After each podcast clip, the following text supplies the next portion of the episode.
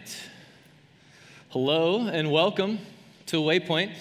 Today, my name is Austin. I am a part of the team uh, that gets to work here at Waypoint. And I am so grateful for the opportunity that I have this morning to explore our relationship with work. To explore what our relationship with work, more specifically, looks like as followers of Jesus. And so we kind of kicked off this conversation last week by spending most of our time in the first uh, three chapters, first couple pages of our Bibles, putting together this vision of work that comes from the profound story of God working in the beginning. In Genesis, it's a quick recap.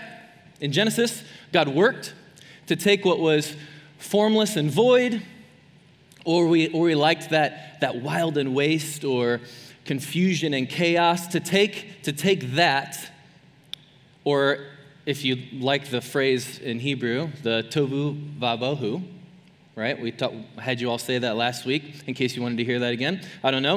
But take the chaos and confusion and bring order and beauty to the world. And he called this work, and he called this good because, or tov, because it was brought it brought beauty and benefit to the lives of who specifically? What kinds of creatures? Us, humans. Yes. Specifically for humans, it was good. And then God commissioned these humans, made in his image, to do that very same thing, to bring order and beauty to the world for the benefit of others. That God calls very good, we read there at the end of Genesis. Work. Work. We discovered is this divine gift that God gives to humans. And when it becomes that for us, I believe work becomes a labor of love. A labor of love. And that is essentially the grand story of work in the Bible. And I know I mentioned this last week, but in case you weren't here, when I'm talking about work, when I'm referring to work, because uh, instantly some of you might check out.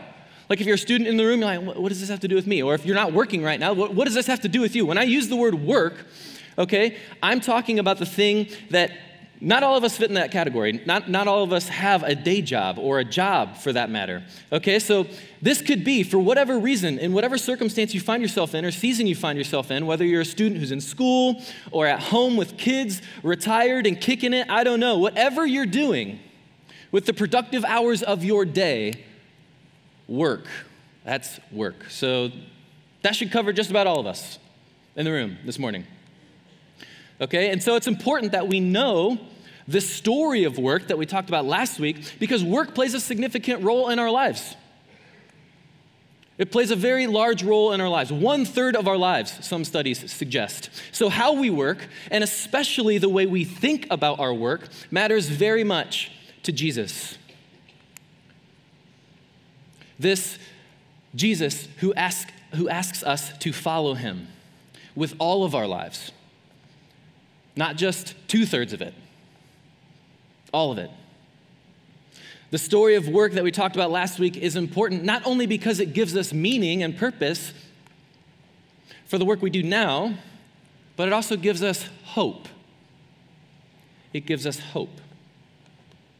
Andrew uh, Delbanco, a professor at Columbia University, writes this in a book called The Real American Dream Meditation on Hope. He writes this At the heart of any cohesive culture is a story that gives it hope. A story that helps us overcome the working suspicion that all our working and getting and spending amount to nothing more than fidgeting while we wait for death. When that story leads somewhere, and thereby helps us navigate through life to its inevitable terminus in death, it gives us hope. Last Sunday, I was having a conversation with someone um, about an old friend who had passed recently. And we just got to talking about how sad, um, how sad it is. How sad it is when friends and family members and relatives pass. And one of the things they said struck me. They said, it's mostly sad because of how quickly you're forgotten. Like life just goes on for everyone else. And so it kind of makes you wonder what's the point? if that's just how it ends. And I think many of us could probably resonate, resonate with that sentiment. Maybe at times you too have wondered what's the point? Perhaps, especially when it comes to work, the thing that you spend most of your time doing. Not most of your time, but a lot of your time. Does all this working really matter? Is it just a paycheck so I can eat, buy, sleep, and die someday? Is it just nothing more than fidgeting while we wait for death? Or is there hope? Is there something we're waiting for, working towards? Our relationship with work has a story that has gotten us here, but where does it lead us? Where does the story that we talked about that began in the beginning take us? What future are we hoping for? And what role does our work have for that future? Before we get more into that idea, which we will, I want to ask if anyone here has seen or, is, or likes or enjoys the show Fixer Upper. Anyone a, anyone a Fixer Upper fan? I am surprised that, that is, this is, there's not very many hands raised. That's shocking to me. Like, most people aren't talking about, like, their favorite couple isn't Kelce and Swift, right? It's Chip and Joanna Gaines. It's these guys, it's Fixer Upper. This is it. So I'm, I'm shocked. Morgan and I have seen the show, it's a good show. Mostly the interaction between Chip and Joanna, like, that's sometimes worth it if you know the show enough. They, they're funny, they work together. But what, basically, what the show's all about is repurposing or fixing up these like dilapidated homes, these beat up homes, or they repurpose some of the things inside the homes, like a table or a dresser. Does anyone like repurposing things? Anybody here repurpose things? Okay. Some like artsy fartsy people do, right? They see like a, they get like an old dresser and they do a bunch of weird things with it. I don't know, turn it into a nightstand or something. Whatever. You enjoy that. Chip and Joanna Gaines, they do this, but they do it with houses. They do it with houses. They do something really cool. And so apparently, uh, this was their worst house ever. I don't know about that. But they see something like this, and then they see this. They can look at that and see this. They see where it can go. Okay, some of you like see that. Oh, yes, I remember that house. Season four, episode 67 that house was a fixer upper, all right, you know. I don't know why I just turned into like a southern woman, but, but anyway, guy, is that who watches this show most of the time? Obviously, that's Northwest, North, Midwest people don't. So, anyway, um, yeah, Chip and Joanna. Uh, some people just have the ability to see something like this and see something completely different. They see the potential in something, they see what it could become. And because of that, something, something old and beat up and worthless to me all of a sudden has value and meaning to someone who can see those things. And what I, what I would submit to you today is that some, it's the same difference. It's the same difference in the way of seeing what happens to us. We, we look at this things differently, some of us. It's the same difference how some of us see work. Some of us with our work, how we think about work. And I would go further and say, if I'm a Christian, if I've come to accept what the gospel has to say about me, that I'm made in the image of God, and there's so many wonderful, beautiful, incredible things about that alone, but at my core, at my core as a human, um, I'm not okay. I'm not okay. I'm deeply flawed and compromised, and I need to be healed. I need to be redeemed. I need to be forgiven and remade as a human being. And so the good news the good news of the gospel is that through the cross and the resurrection of Jesus, that is possible and it's being offered to me. And so if that's if that's my view of the world, and that's the view of myself, that I can be redeemed through Jesus.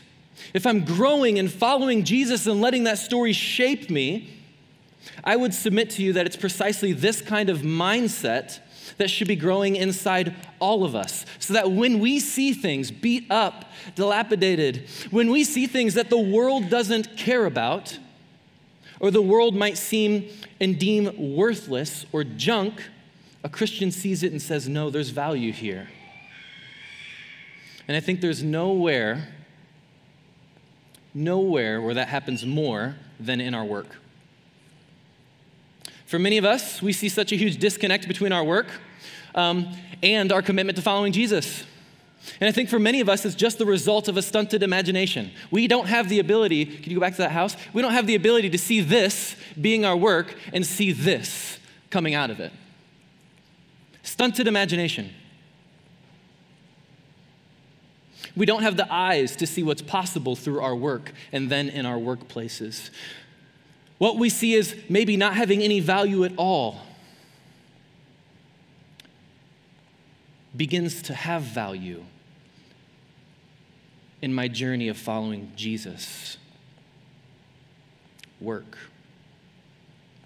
When work is just what I do for a paycheck, I think the scriptures are going to urge us to have a completely different mindset. The scriptures are going to try to urge us that there is something much, much more there to your work because it is a part of a future.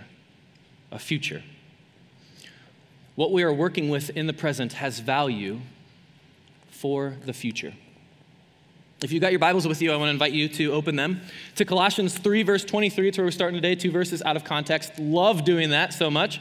Um, I actually don't love doing that, that's sarcasm. Uh, but for the sake of time today, uh, we are just, that's what, what we're doing. So here we go. Paul says, Paul says, verse 23, whatever you do, work at it with all of your heart, as working for the Lord, not for human masters since you know that you will receive an inheritance from the Lord as a reward. It is the Lord Christ you are serving. So if you're a Christian, if you're a Christian, who do you work for? What'd you say? The Lord? Right? Some of you, like Sunday school gold star medal winners, would have said, Jesus. Work for Jesus, right? And actually, you're right, that's true. That's, that's exactly what Paul's saying here. I'm not going to deny that. but I want us to think about that answer for a second. Because it can, it can be so easy for us to just say, yeah, Jesus, duh. Who do we work for? It says right there, Austin, Jesus. I work for Jesus, right? And then we don't actually think about what that implies and what that means for our life. If we actually think about it, okay, it means you believe you work for Jesus, meaning you get a paycheck from your employer, sure, but if you're a Christian, you don't work for them. You lend them your time and your energy and your allegiance, and you work for with one another, but you work for Jesus, who calls you to be the most excellent, most integrity filled worker um, in the workplace or wherever you find yourself. What kind of work qualifies as working for the Lord? What kind of work can be can qualify as working for Jesus, work done for Jesus? What does it say? What does Paul say? Right there at the beginning. Whatever you do, whatever you do, anything, whatever you do, everything that you do. and some of us don't actually believe this because I've heard it in hints of conversations that I've had with people or that I've kind of been, eaves- I don't try to eavesdrop, so sometimes it just happens. Like if I'm sitting at a coffee shop working and people are talking, I'm like, oh, that's an interesting conversation. And then I just can't help myself and I try not to. But anyway, um, I hear hints of it in conversations and talking with people. And my guess is that if we would have some sort of like group up here on stage, and we had like different professionals up here, like a hairstylist, um, a teacher, a contractor, a pastor, a fast food worker, and then a missionary. And if I were to say, who does the work of the Lord? Who does the work of the Lord up here between these people? My guess is there would be people who would say, well, the religious professional Christians, those guys, they do the work of the Lord. The paid Christians, they're the ones that do the work of the Lord, right? The pastor and the missionary. So somehow, to one degree or another, we have bought into this idea that there is a part of my life that is secular, that is separate unless I work at the church and become like a pastor or a missionary or something. My work, I just do it to earn money. I just do it to earn money, and maybe I give some of it to people. Um, and that's in a way doing the work of the Lord because I'm giving it to the people that do the work of the Lord, right? So there's that. But but hey, there's also this Jesus part of my life. There is. This is Jesus part of my life that I have too, that I do too, where I serve and I volunteer at a church and in a food pantry, and then I go to church on Sunday, right? Most times I do, like once a month, maybe? Once, two, three times a month. I'm, I'm getting off topic, but that's like the average. That's the average. Once, in every, once every four to six weeks in America. But I'm also in a small group. I'm in a small group. And Austin, I also have my coffee in Jesus time in the morning, my devotional time. Okay? We're good. All right? That's the Jesus part of my life. That way of thinking about your life and the world, first of all, is completely foreign to the New Testament. And I believe it's actually quite damaging to the way of viewing your life. it's, it's, it's schizophrenic Christianity, is what it is. The whole idea underneath what Paul is saying here is that you belong to Jesus. If I've given my allegiance to the one who loved me and gave himself for me, if I'm a Christian, that means I don't belong to myself. Like Paul says in Corinthians 1 6, you don't belong to yourself. You were bought with a price with Jesus' life. And so every single part of my life now, my relationships, my time, my work, my resources, they just become different areas where I can glorify God, where I'm working out how this part of my life is a way of honoring the one, honoring the one who loved me and gave himself for me. All of my life is fair game to Jesus. And so it doesn't matter what you do. Doesn't matter what you do. Paul says, whatever you do, do it with all your heart working for the Lord. That's who you work for, Jesus. But what are you working for? What are you working for? Since you know, Paul says, since you know that you will receive an inheritance from the Lord as a reward. So, yes, I get paid by my employer, and I'm happy to receive a paycheck for my hard work. But apparently, in Paul's mind, if you are working for the Lord, you're actually working towards, towards some, to investing in this inheritance. You're working towards this inheritance. So, what is this inheritance? Most of us, when we hear that word inheritance, what do we think of? Maybe not most of us, but I think of like that like great estranged uncle who passed away in like some foreign country that I happen to be like related to strangely, who has no kids and left like behind a fortune, right? That first thing, first thought in my mind. Or, some, or something to do with someone's will for the money, land, and things they have when they die. When Paul uses this word, he borrows this term from the Old Testament story that refers to the future hope God's people have when God's people were redeemed out of slavery in Egypt, when they were brought into the promised land, a land where they were free to live in a way that honors God. The promised land is not like this all inclusive, like vacation land. That's not what the promised land was. Like they still had to work. They still had to work the ground. They still had to farm. They still had to have pastures and markets, such and, and all those things. But it was, it was a land where they could live in a way that glorifies and honors God. One of the most common words to describe this promised land is that it is Israel's, God's people's inheritance, which means gift. When they were in slavery, it was the future gift that, that God was going to grace them with as an opportunity to work and live with them in a way that honors Him who has redeemed them out of slavery in Egypt. And so Paul picks up this image. He picks up this idea from the story of Israel, from Israel's story, and he applies it to Christians moving forward. So, what does this mean for us? That's us. We're in that story. This Christianity that's marching forward in the world. What does that mean for us? It's our inheritance. What does that mean? What is it then that Paul says we are working towards? We're going to go to 1 Corinthians 15. Some of you might know this is like one of Paul's greatest essays on the resurrection of Jesus. It usually comes out around Easter time. We're not that far away, I guess, right? So here we go. You might be wondering, what does the resurrection, story have to do with uh, my work? What does it have to do with my work? We're going to get there. Everything, I believe. I believe it's everything to do with your work. But let's read and assemble this together. So he starts Now, brothers and sisters, I want to remind you of the gospel I preached to you, which I received and on which you have taken your stand. By this gospel you are saved, if you hold firmly to the word I preached to you. Otherwise, you have believed in vain. For what I have received, I passed on to you as first importance that Christ died for our sins according to the scriptures that he was buried and he was raised on the third day according to the scriptures, and that he appeared to Cephas and to the twelve. After that, he appeared more than to 500 and brothers and sisters at the same time, most of whom are still living, though some have fallen asleep, died. Then he appeared to James, then all the apostles, and last he appeared to, also to me, who was one who was abnormally born. Uh, just Paul's weird way of saying at the wrong time. So, this story, this gospel story that Paul received, he's saying, I didn't make it up.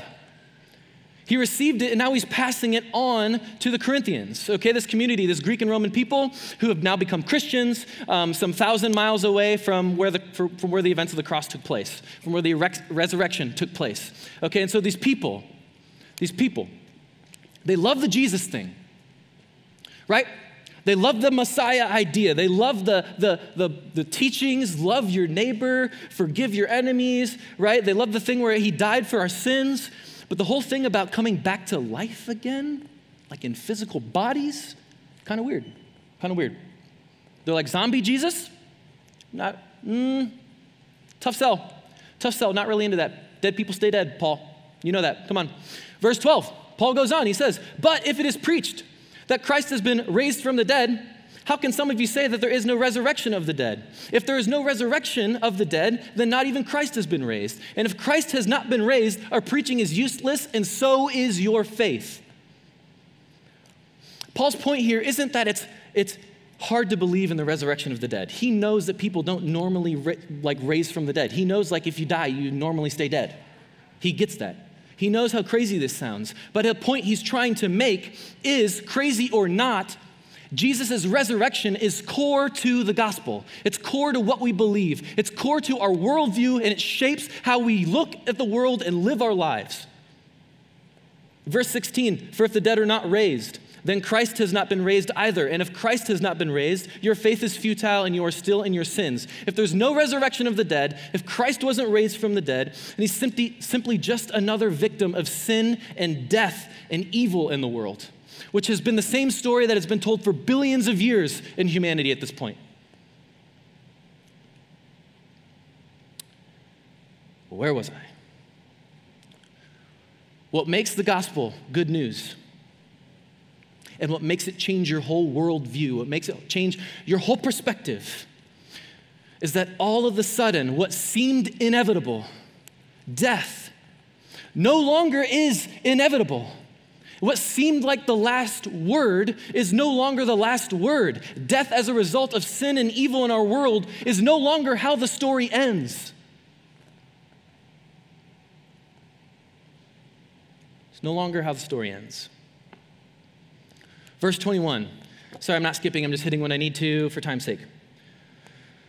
For since death came through a man, the Paul goes on, for since death came through a man, the resurrection of the dead comes also through a man. For as in Adam all die, so in Christ all will be made alive.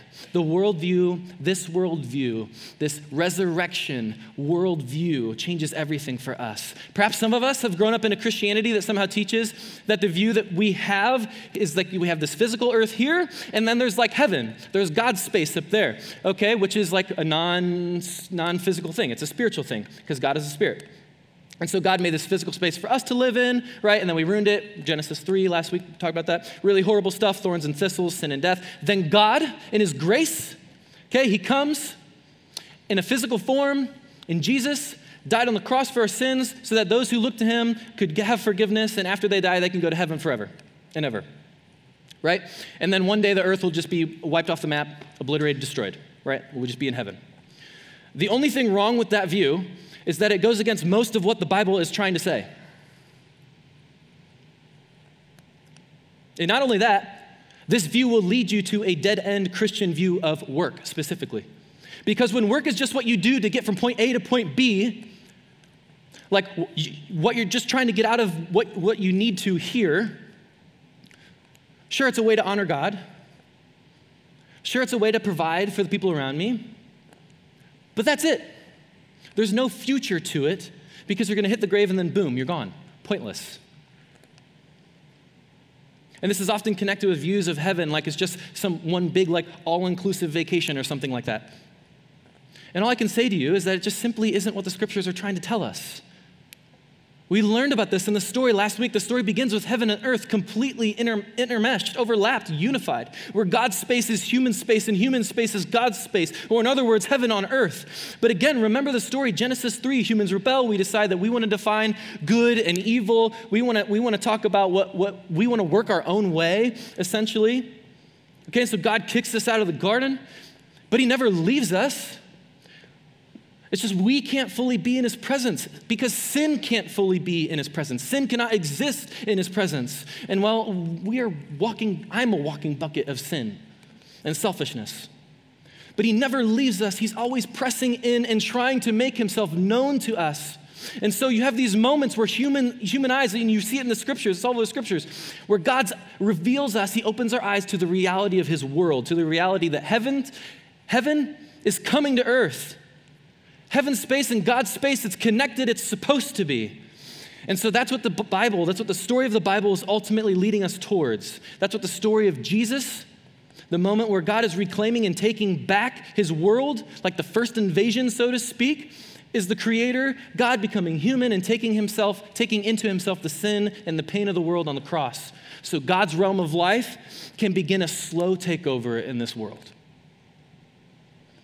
Think about this. How did, how did Jesus teach his followers to pray? Our Father in heaven, hallowed be your name. Thy kingdom come, thy will be done on earth as it is in heaven. May your will be done on earth and your kingdom come on earth as it is in heaven. When we pray that, we're asking God to take over more and more of us. We're asking God to keep coming and to, to bring his, his healing, redeeming, reclaiming presence and, and take over the sin, take the sin and evil out of our world, out of our own selfishness, so that my life can begin to be taken over more and more by Him in His presence. Because sin can't exist in His presence. Through the resurrection of Jesus and His body, we and the world around us are changed and are being changed, transformed, redeemed. And of course, that's the way the story ends with heaven and earth. It doesn't end separate. Earth doesn't get obliterated. It ends with heaven and earth united once more, redeemed.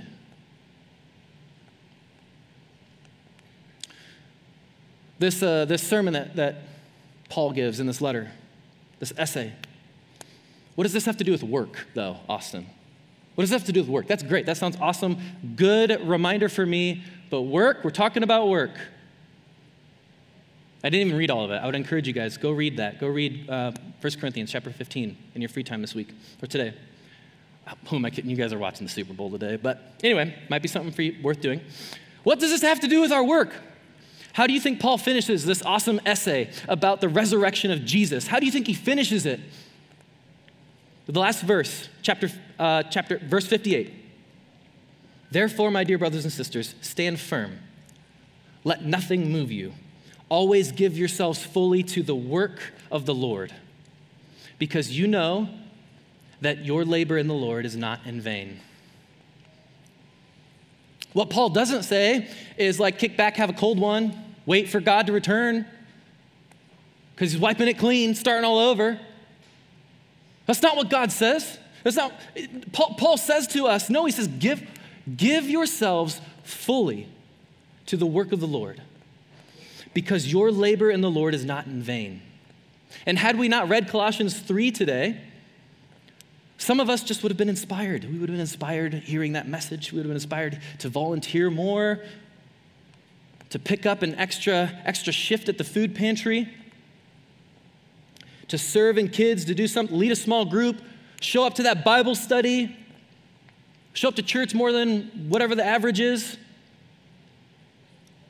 Might have been really inspiring for us. Like, yeah, oh, yes, always give, always give yourself to the work of the Lord. I need to do more of that. More church stuff. Wow, I wish it were that easy. But Paul says, always give yourselves fully to the work of the Lord. Everything you do, anything you do, work for the Lord. Band, you guys can come on up.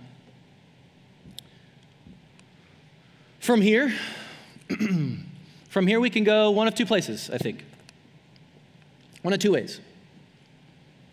I think you can go into your week without even thinking about it, without taking time to spend in community or set aside moments for prayer by yourself or with others, or without immersing yourself in God's word and understanding more about how this heaven on earth thing works. You can just keep on working with the same mindset that the world works with, just waiting for the weekend. Working, spending, getting, fidgeting until your inevitable death. That's fine. That's, you are allowed to do that. But there's no future there. There's no future there. There's no potential there. All you see is junk. Or you can choose to see how when you work, when you work in the Lord, your work is not in vain. Somehow your work is going to find itself into the healed, transformed, redeemed, new creation. How? I don't know. I, I, he doesn't say, and I don't have an answer for you. What I do know is today at work, tomorrow at work, I don't work Mondays, I Sabbath, Tuesday at work, I try to Sabbath. Hold myself accountable, try to Sabbath. Tuesday at work, how I actually go about my work, how I respond to people around me, how I react to the situations that I'm in,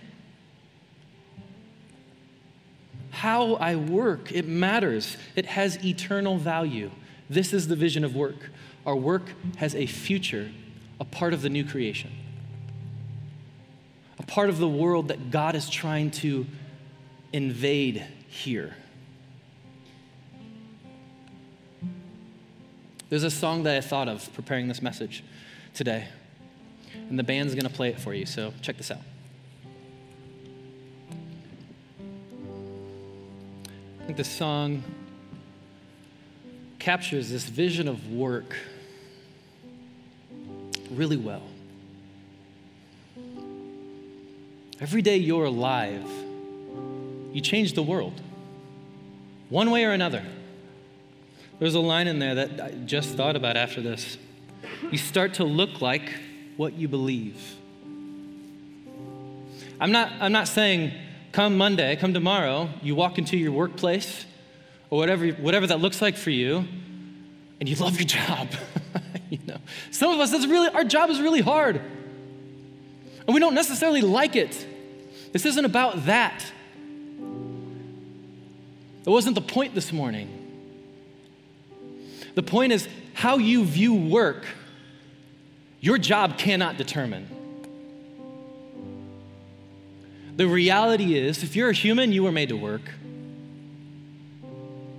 And that work was meant to be good in the, in the eyes of, of the God who defines it. To bring beauty and structure and order to the world around us for the benefit of others. Tov, God called it. Fact of the matter is, I see a lot of Christians who, and I'm this too, and I work at a church, pay one of those paid Christians.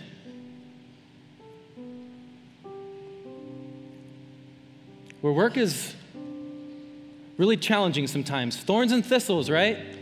Thanks, Adam and Eve.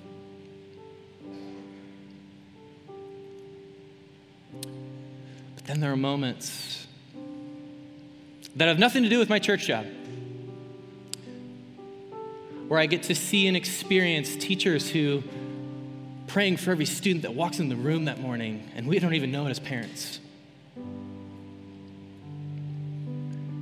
Hairstylists who deeply care for the people that sit in their chairs, so much so that they're giving them meals throughout the week when they're pregnant or sick because they know about their lives. These are Christians who are letting their view of work change the world every day they're alive. It is a beautiful thing. And it's a wonderful thing. And it's the same work that Jesus does inside us, that grows in us, that changes us, that changes the world around us, and will eventually be the world we live in. Fully in unity with God. In beauty and goodness. Amen? Amen. That's a vision of work that we can leave here from and be motivated by no matter what our job is. Amen? We're going to sing a song that's about building our life on Jesus. And I can't think of better words to leave this place with. To trust Jesus and to build our lives on Him, all of our lives, not just two thirds, the one third that's work too, all of it. Can't wait to sing that song with you guys.